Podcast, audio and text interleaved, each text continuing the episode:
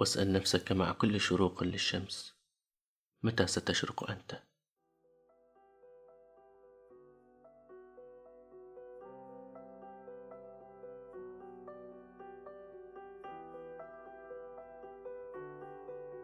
أهلا وسهلا بكم وياكم بودكاست هامش.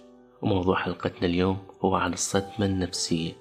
ومثل ما تعرفون ماكو إنسان بالغ معاش صدمة بحياته وإن كانت صغيرة. سواء على الصعيد العلاقات أو الصعيد الشخصي أو حتى على العملي هذه الحلقة هي مو لحتى تذكرك باللي تريد تنساه وإنما هي حتى تعلمك شلون تتعامل مع صدمتك حتى لو كانت موجودة إنه ما تهرب منها أو تأثر عليك. غالبية الأشخاص بهالحقبة تملك شخصية تعاني ما تعانيه من مشاكل أو عقد نفسية بنسب متفاوتة. ما نقول إنه كلهم نفس الدرجة كلهم عندهم فد عقد ومشاكل لا أكو متفاوتة بالنسب لذلك. أكو تبين على الشخص وأكو مدفونة يصارع لحتى ما تظهر للناس. تكوين الشخصية مو صدفة أو والله راد بيكيج وإنما مجموعة من صدمات صغيرة وكبيرة وردات فعل أيضا. ممكن زمنها بعيد ممكن من الطفولة. فالعقل مبرمج بأن ردات فعلك مجهزة مسبقا تجاه فعل معين مشابه للي مريت به سابقا. سواء هالفعل صار وياك أو ويا غيرك. كوني جزء من الواقع حتى ما أكون مثالي بطرحي للفكرة وبس آخذ من كلام كتب ومجلات علم نفس. فسويت استبيان صغير على خمسين شخص بأعمار مختلفة وبيئات مختلفة أيضا. اتضح لي النسبة الأكبر منهم ما تخطوا الصدمة اللي عاشوها. كذلك ردات فعلهم متفاوتة بين الغضب والسكوت. أي أكو أشخاص ما عندهم ردات فعل تجاه الموقف. وأكو سؤال ثاني بالاستبيان. سألت أنه بعد صدمتك أو فقدانك لشخص معين شلون الحياة وياك؟ الأغلب كانت أجوبتهم بها رفض للواقع الحالي. أحد الردود الملفتة اللي كانت هي ما ظليت أحبها للحياة والحياة قاسية جدا. وهذا هو سبب إنه إحنا نتحرك ظاهريا للأمام بس داخليا إحنا معلقين في صدمة ذلك الموقف. ما نحس إنه هي موجودة؟ ما نحس إنه مأثرة علينا؟ بس مستمرين بس هي إلها أثر دفين بالإنسان.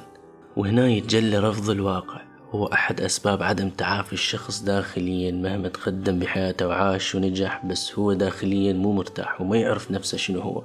وأكيد كلنا بفترات معينة تعرضنا لحدث ما أدى إلى صدمة نفسية. سواء هالصدمة أدت إلى رد فعل أم لا؟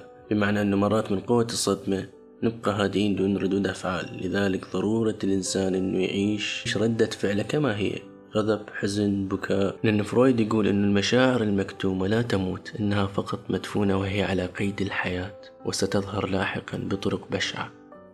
أي أن أثرها باقي مثل أي أثر جسدي ثاني صار ويانا فيعني موضوع الكتمان هو مو يم القوة أبدا. ومن دون تعلم طريقة للتفريغ هذه المشاعر ممكن تظهر مستقبلا على هيئة أمراض مزمنة أو عقد نفسية تأثر عليك وتأثر على محيطك. الصدمات إن لم تتحرر تتحول إلى ضغط نفسي وإذا صار هالضغط مزمن هنا يكمل الخلل.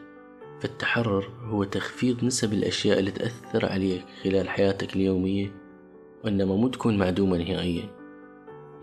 اكو دراسات هواية تقول بأن الضغط النفسي المتنامي والمزمن قد يعرقل وظيفة جهاز المناعة ويمهد للإصابة بالسرطان. كفحوصات حديثة على أكثر من 100 دراسة تبين بأنه نتيجة الضغط النفسي المزمن يمكن أن يدفع الجهاز العصبي الودي بالإصابة بالأورام. فيلم The Wisdom of Trauma هو عبارة عن فيلم وثائقي عن الطبيب والفيلسوف جابر. يعرف الصدمة أنه هي ليست الأشياء السيئة التي حدثت لك. بل ماذا تغير في داخلك نتيجة للأشياء السيئة التي حدثت لك؟ وأنا هنا بدوري أنقل تجارب واقعية بهذا المجال. هي كانت نوعا ما بها صعوبة ولكن أكو استقرار نفسي ومعرفة جيدة للنفس. وإن كان هالاستقرار متذبذب التعافي هو ما يعني أنه أنت متحس بحزن أبد بعد. إنما تكون عندك ذكريات حزينة وأشياء متراكمة قديمة بس ما تأخذ حيز كبير من يومك. ما تأثر عليك لو سمعت نفس موقفك؟ صار ويا آخر. مثل أي حزن عادي نحسه خلال اليوم أو مشاعر غير مفهومة. كونك في مجتمع عربي خلفت معتقد بأن الاهتمام بالصحة النفسية هو شي مو مهم ومو حلو نحكي بيه خصوصا بهاي الحقبة. دام محيطك أشخاص مستهزئين بأنه العلاج النفسي شي شبه عار. وننتقد الشخص ونقول له شبيك حتى تروح للطبيب. لذلك الاعتراف مع نفسك بأنه عندك مشكلة معينة بيك هو بداية للتعافي من اللي تعانيه من صدمات متراكمة لأن هالشي يأثر على علاقتك شغفك نجاحك أسرتك عملك فاللي يعترف بوجود مشكلة عنده بس ما يعرف يحددها. شنو هي؟ هنا تكمن الصعوبة بتحديد المشكلة مثل ما يقول ديل كارنجي. بأنه حل المشكلة يكمن في تحديدها تدوينها وبعدها تبدأ رحلة البحث عن الحلول. طبيب النفسي جابر يقول أنه عندما نتعافى فإن الطاقة التي استهلكناها في معاناة الألم ستتحرر إلى الأبد. وعندما نعيش في اللحظة الراهنة الآن ليس الماضي أو المستقبل فإن طاقة الصدمة ستتحول إلى طاقة حياة. أكو شي نضيفه قبل ما نختم الحلقة. بأن التقبل أو القبول للحظة الحالية بما أنت عليه مو معناها أنه تبقى في مكانك. لابد أكو سعي للأمام نحو فكرة جديدة أو حياة جديدة. لابد أن يكون أكو سعي داخلي.